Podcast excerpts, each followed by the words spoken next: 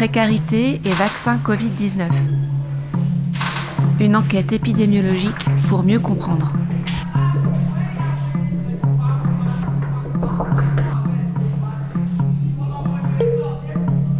Nous sommes à Paris, dans un C H R S, un centre d'hébergement et de réinsertion sociale. Bonjour madame, vous allez bien ? Oui, ça va très bien. Bonjour. Je travaille pour M S F. J'accompagne Philippine, enquêtrice pour Épicentre, le centre de recherche épidémiologique de Médecins Sans Frontières. En fait, j'ai un questionnaire qui va durer dix à quinze minutes oui. Pour savoir ce que vous pensez du vaccin. Oui, je me suis vaccinée. Elle fait partie de l'équipe chargée d'évaluer l'accès à la vaccination contre la covid dix-neuf et sa perception auprès des populations les plus précaires en Île-de-France et à Marseille. Oui, il y a une dame chez nous ici qui, qui nous aide pour les démarches du travail. C'est elle qui a pris rendez-vous pour moi en ligne. Voilà. Après, je pense qu'il y a beaucoup de mamans ici qui, qui ont vacciné. Presque tout le monde est vacciné. Ceux qui veulent, si on, parce qu'ici, on est cent et quelques familles, mais peut-être en, entre cent, peut-être il y a, il y a soixante ou cinquante qui, qui est vacciné. Oui, je pense parce qu'il y a beaucoup qui travaillent. Ouais. Mais bon, on n'a pas le choix parce que je travaille. Donc, ça, parce qu'au début, on dit, voilà, il faut qu'on se vaccine aussi. Mais bon, quand j'avais deux enfants malades, ils sont drépanocytose, donc je suis obligée de me vacciner pour protéger mes deux enfants malades. J'avais, j'avais vraiment peur, bah oui, je m'inquiétais. Parce qu'il y, a des, il y avait beaucoup de choses sur les réseaux sociaux qui font peur. Ils disent ça, ça colle le téléphone. Et voilà, donc ça, ça m'a traumatisée. Mais j'ai dit, comme il y a beaucoup de gens qui font et je travaille, il faut, il faut que j'y fasse. Parce qu'à un moment, peut-être, ils vont dire, non, si vous n'êtes pas vacciné, vous ne pouvez pas travailler. Donc, je, je, je vais travailler, moi. Donc, tout ça là m'a supplié de, de faire. Et mes enfants, aussi, donc je dis non, il faut que je fasse pour voir qu'est-ce qui, qui m'a arrivé, si je vais mourir. Voilà, on, on va voir quoi. Et vous avez déjà eu le Covid ? Oui, j'ai eu en deux mille vingt. J'étais confinée chez moi de, de quatorze jours, sans sortir dans les couloirs. C'était ici, donc j'avais tous les symptômes quoi. Donc c'était, ça m'a beaucoup fatiguée. Quoi. Et ça c'est la petite cour. Florent, j'attends de parler avec quelqu'un. Et du, et du coup, vous avez eu de l'aide pour euh, pour ce moment-là, pour vous occuper aussi de Florent. Oui, oui. À ce moment, j'avais pas encore des papiers. Donc euh, on, on me donne les aides et voilà. Donc euh, c'est, comme c'était le confinement, et, et, au, au lieu de au moins euh, euh, deux cents euros par mois, on nous remonte jusqu'à cinq cents. Ok, je puisse, et aussi des chèques services, ok, je puisse nourrir, voilà. Mais moi, j'étais malade, mais lui, il était bien, mais bon. Et du coup, mais quelqu'un, est-ce que quelqu'un venait vous aider, par exemple, pour faire à manger tout ça? Oui, ma copine, elle cuisine chez elle souvent, elle m'amène. Voilà, parce qu'on l'a interdit de venir chez moi, et voilà, donc. Elle me donne, juste, elle dépose à la porte et elle s'en va et jamais. L'argent, l'aide financière, c'était le, euh, la, l'action sociale euh, de Ville de Paris qui me donne. Sinon, pour préparation, c'était ma copine. Ça fait huit ans que je suis en France. Je suis toute seule, je suis femme isolée, mais bon, je, je peux dire que c'est moi qui fais tout. Voilà, je suis, je suis monoparentale, moi. Et aussi parce que moi, je n'ai pas de famille ici, mais j'ai, j'ai un copain, j'ai dit aussi souvent le, le, un petit problème et tout. Et je peux parler un peu avec elle. Okay. Voilà. Et vous vous sentez entourée ou vous vous sentez quand même un peu isolée, un peu seule ici? Ah oui, je suis un peu seule avec, euh, on va dire, mes enfants, même si ma fille, elle n'est pas là, mais je suis isolée, moi. Oui. Ma fille, elle n'est pas avec moi, mais mon fils vit avec moi, mon fils. Ma fille, elle est à la famille d'Aké. Ça fait euh, sept ans qu'elle est à la famille d'Aké, mais lui, il vit avec moi. On a trois lits. Donc, maman, elle vient dans les, dans la, dans les, pendant les vacances et tout, et la, les week-ends. Mais demain, elle va venir aussi, mais bon. Parce qu'on a trois lits, chacun à son, à son lit. Oui. Quoi? Prends, tiens. Voilà, au revoir. On est fatigué, on ne peut plus. Bah oui, on ne peut plus. Hein. Comme nous, on, nous les, euh, dans mon travail, on porte les masques toute la journée. Les masques sont toujours sous mon nez, c'est, ça fatigue, mais on n'a pas le choix. Il y a les enfants, donc il faut on se protège quand même. Ah oui.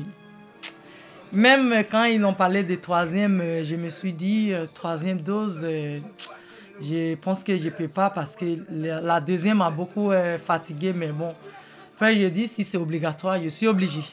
C'est ça. Parce qu'il y a beaucoup de gens qui, qui ont Covid encore pour, pour le moment. Donc, c'est, c'est important quand même. Comment on appelle ça? Je ne sais pas comment je vais dire. Protégez-vous et protégez les autres. Donc, c'est important, quoi. Tu vas perdre sa attention. Moi, je m'appelle Thomas Roderer, je suis épidémiologiste. Euh, et donc, euh, bah, je suis l'épidémiologiste en charge de cette, euh, de cette étude, de cette enquête. On a décidé de faire un, une photo sur l'ensemble des, des, des gens en, en situation de grande précarité. Pas que les gens à la rue, pas que les gens en campement, les gens en foyer de travailleurs migrants. Euh, les centres d'hébergement d'urgence et euh, les, résidents, enfin, les résidences sociales, les hôtels dits du cent quinze, pour personnes qui euh, sont vraiment en situation de grande précarité. On a aussi décidé d'inclure euh, bah, les gens du voyage. C'est pas un public habituel pour, pour M S F, mais on a inclus donc les gens du voyage. Euh, entre-temps, l'idée s'est euh, étoffée. On s'était dit, bon, il y a, y a l'Île-de-France, mais il y a pas, y a des précaires, il n'y en a pas qu'en Île-de-France, évidemment.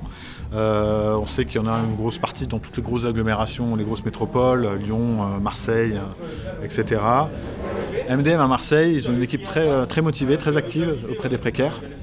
Euh, et ils se, sont, ils se sont assez rapidement dit, oui, nous, ça nous intéresse de, que vous veniez faire l'enquête dans notre, dans notre population de personnes précaires. Donc voilà, ça s'est constitué comme ça.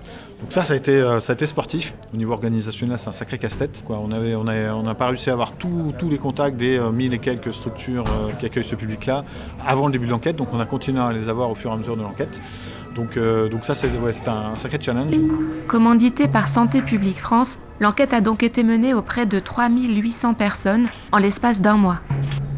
Le but de tout ça, ça je ne suis pas revenu là-dessus, le but de tout ça, la couverture vaccinale, comme on l'appelle, ou couverture, c'est un peu un mot fort, parce que couverture vaccinale, ça suppose d'avoir eu toutes les doses, et avec, euh, avec le vaccin actuel du Covid, on ne sait pas combien de doses il va falloir au final. Mais voilà, donc on, le, l'accès à la vaccination, pour ce public-là, il a un enjeu au niveau santé publique.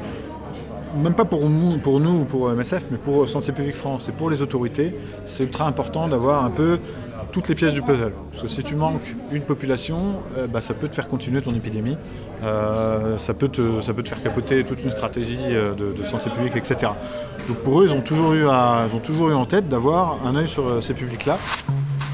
Retour au C H R S. Ici, chaque famille vit dans un studio avec salle d'eau et petite cuisine.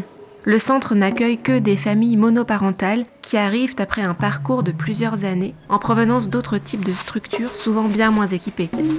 En discutant avec les résidents et les résidentes, on comprend très vite qu'ici l'accompagnement est crucial pour faire face à la multitude de démarches à entreprendre, qu'il s'agisse de solliciter les aides auxquelles ils ont droit, chercher un travail, se rendre à l'hôpital, suivre la scolarité des enfants, trouver une place en crèche, et ne pas être seul aussi, face aux doutes, aux questions et aux difficultés qu'ils rencontrent au quotidien. J'ai plus confiance vraiment en l'humain, j'ai plus confiance, donc je me, mets, je me remets beaucoup à Dieu. Et si, j'ai des amis, hein, je parle avec eux, mais il y a des fois des choses où tu dis à des amis que tu penses que ça va te faire du bien et au final ça se retournera. Il y a une psychologue en bas, je vais la voir, je parle une heure avec elle, bah, bah, bah, bah, bah, ça me suffit. Je préfère le raconter à quelqu'un qui est payé pour m'entendre. Et vraiment, c'est elle, elle m'a appelé parce qu'elle a vu tout ce qui m'était arrivé là ces derniers temps.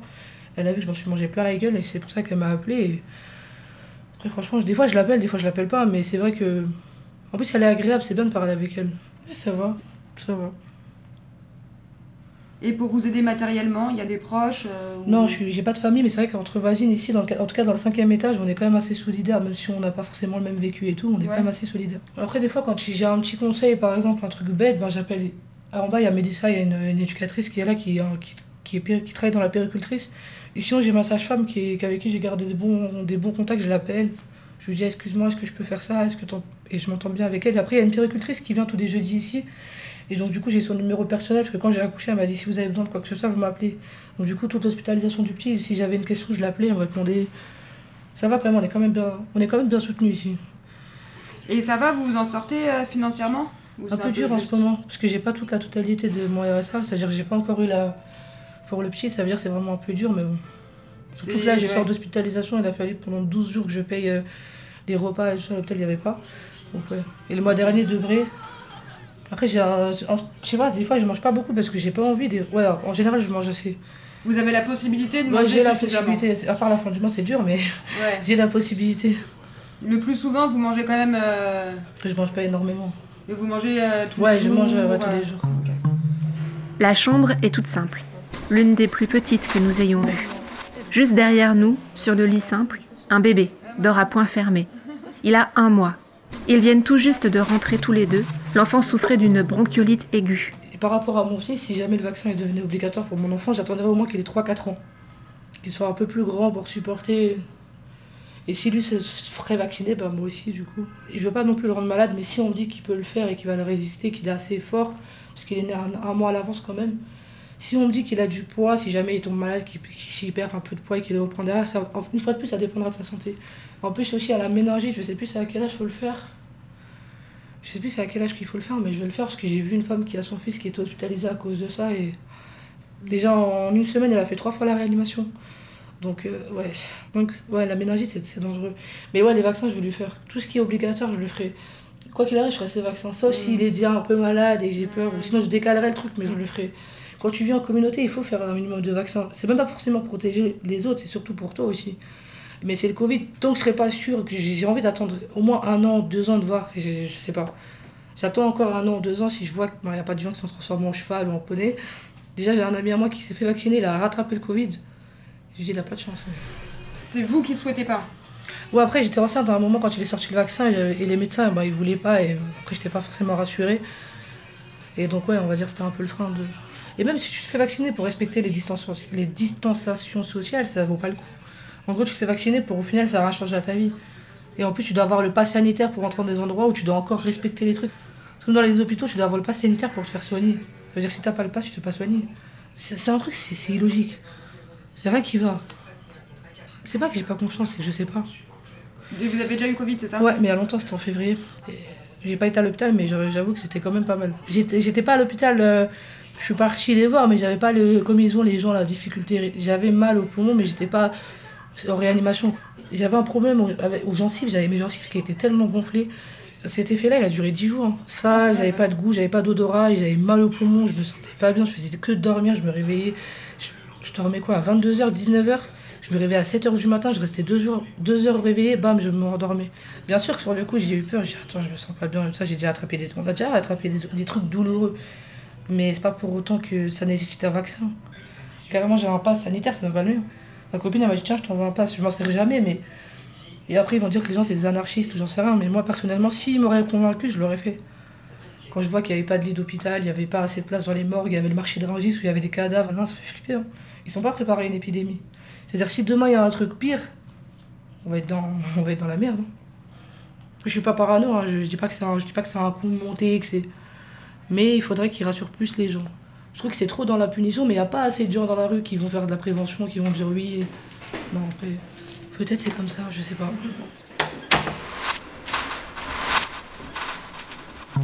C'est l'une des rares expressions de refus assez catégoriques que nous ayons rencontrées. Pourtant, le scepticisme à l'égard de la vaccination était largement partagé par les résidents que nous avons rencontrés. Une défiance renforcée par l'annonce de la troisième dose de rappel.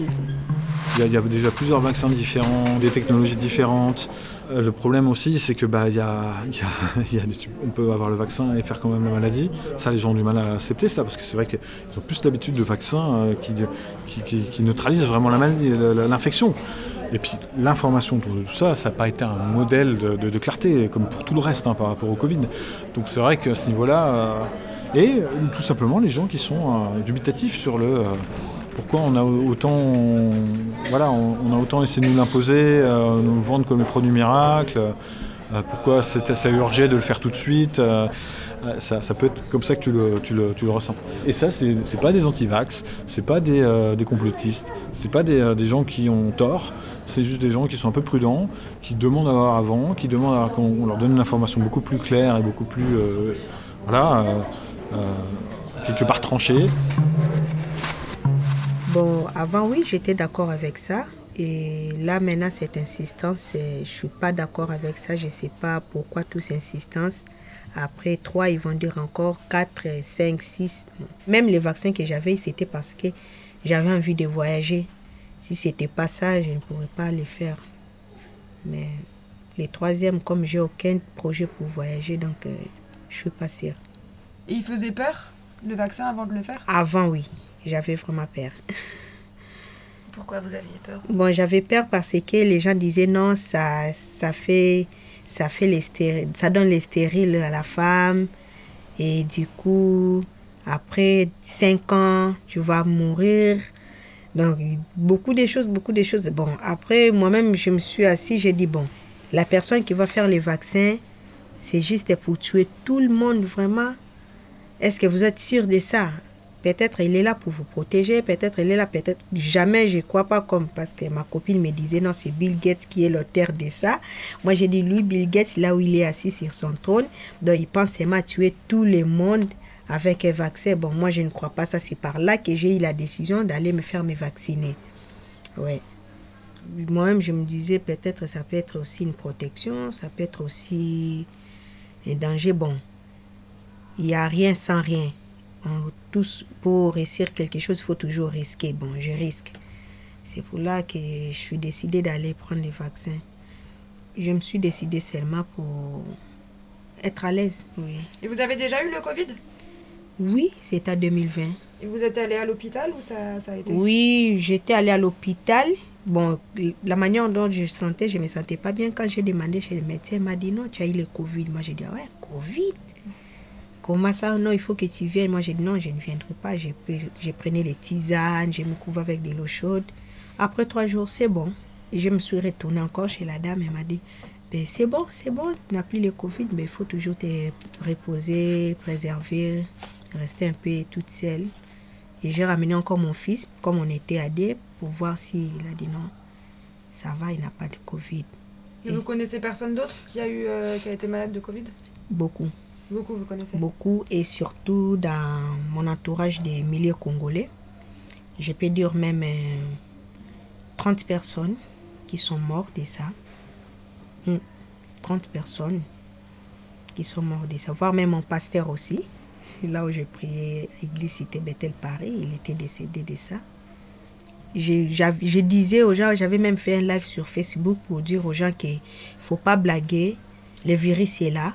Il faut vraiment vous protéger. Ne rigole pas, parce que chez nous, les milieux noirs, je peux dire ça, on dit toujours, non, c'est le paludisme, ce sont les maladies de l'Afrique, des malarias, machin. Mais là, on prend même les soins, on guérit. Mais ici, mais il y a toujours l'état qui change de temps en temps. Vraiment, si je vais vous conseiller vraiment de rester chez vous, prier Dieu, je sais que tout ira bien. Et il y a des gens aussi qui sont dit, ah non, ce sont des business, des... des Des, des, des, des médecins. Donc, euh, moi, je suis censée, je dis. Mais il y a des gens qui sont partis et j'ai commencé maintenant à publier les photos des personnes. Et, et tous, ils ont commencé.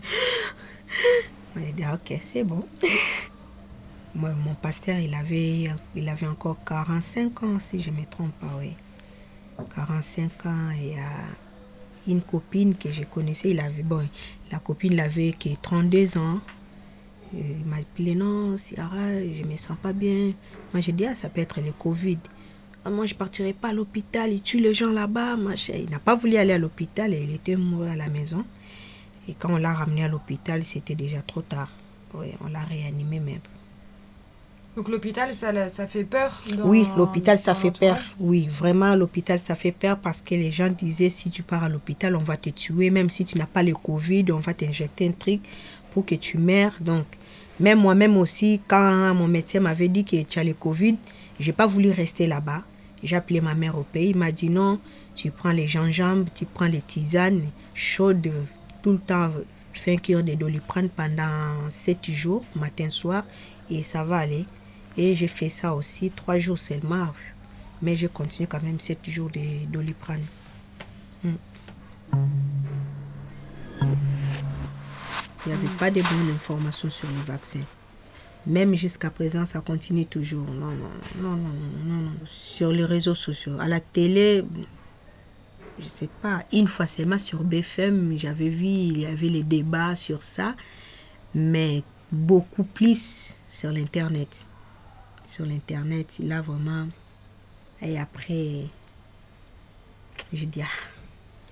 Chacun va parler. Je ne sais pas si ce sont, ce sont vraiment des vrais médecins ou pas. Donc, peut-être peut se déguiser avec des blousons juste pour faire, pour faire peur aux gens. Là même, c'est mon fils qui m'avait dit ça. Ah maman, faut pas suivre tout ça. Peut-être essayer de déguiser. Ben, moi, je veux pas que tu meurs. Il dit toujours, j'en ai marre avec ça. Quand est-ce qu'on va finir avec tout ça? Ouais, c'est ça les questions qu'il me demande tout le temps. Ben, je lui dis toujours, bon, il faut attendre. Peut-être demain ou après-demain, il pourra annoncer que le monde est devenu normal. Elle a grandi dans les rues de Kinshasa, en République démocratique du Congo, avant d'être recueillie par des sœurs. C'est là qu'elle est devenue couturière.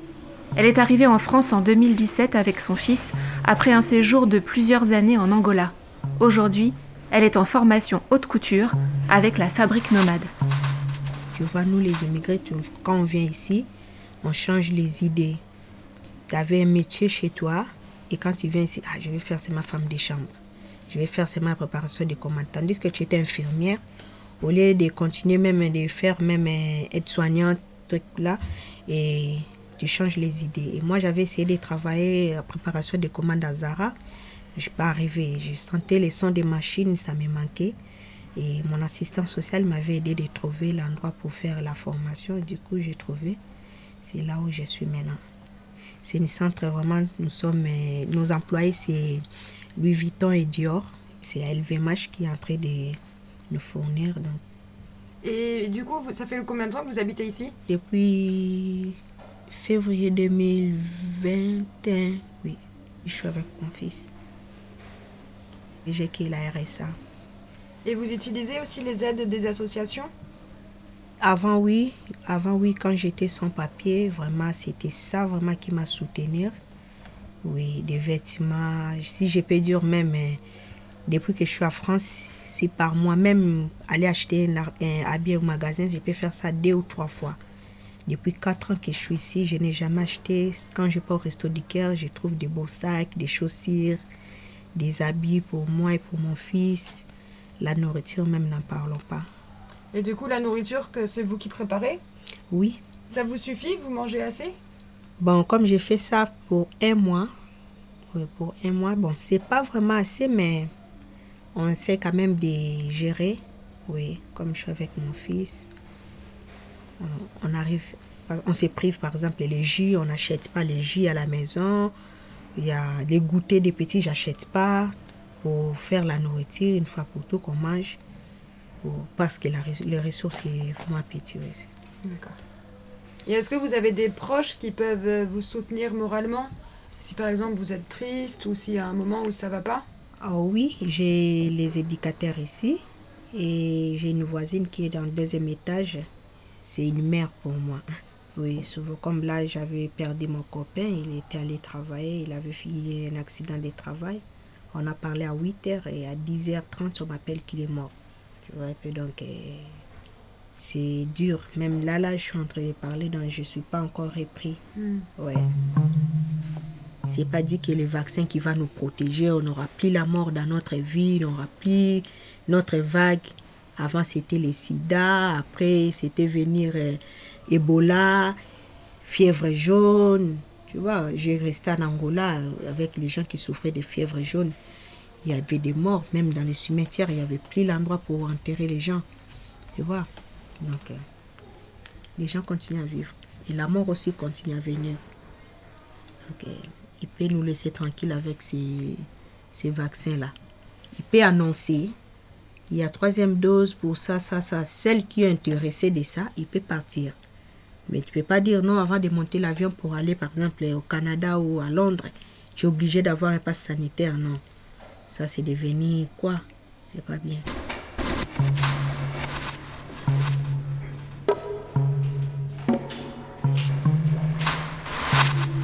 C'était « Précarité et vaccin covid dix-neuf, une enquête épidémiologique pour mieux comprendre », un podcast produit par Épicentre et Médecins Sans Frontières, avec la participation des résidentes du centre d'hébergement, de Philippine, enquêtrice, et de Thomas Roderer, épidémiologiste. Voix et réalisation sonore par Samantha Maurin.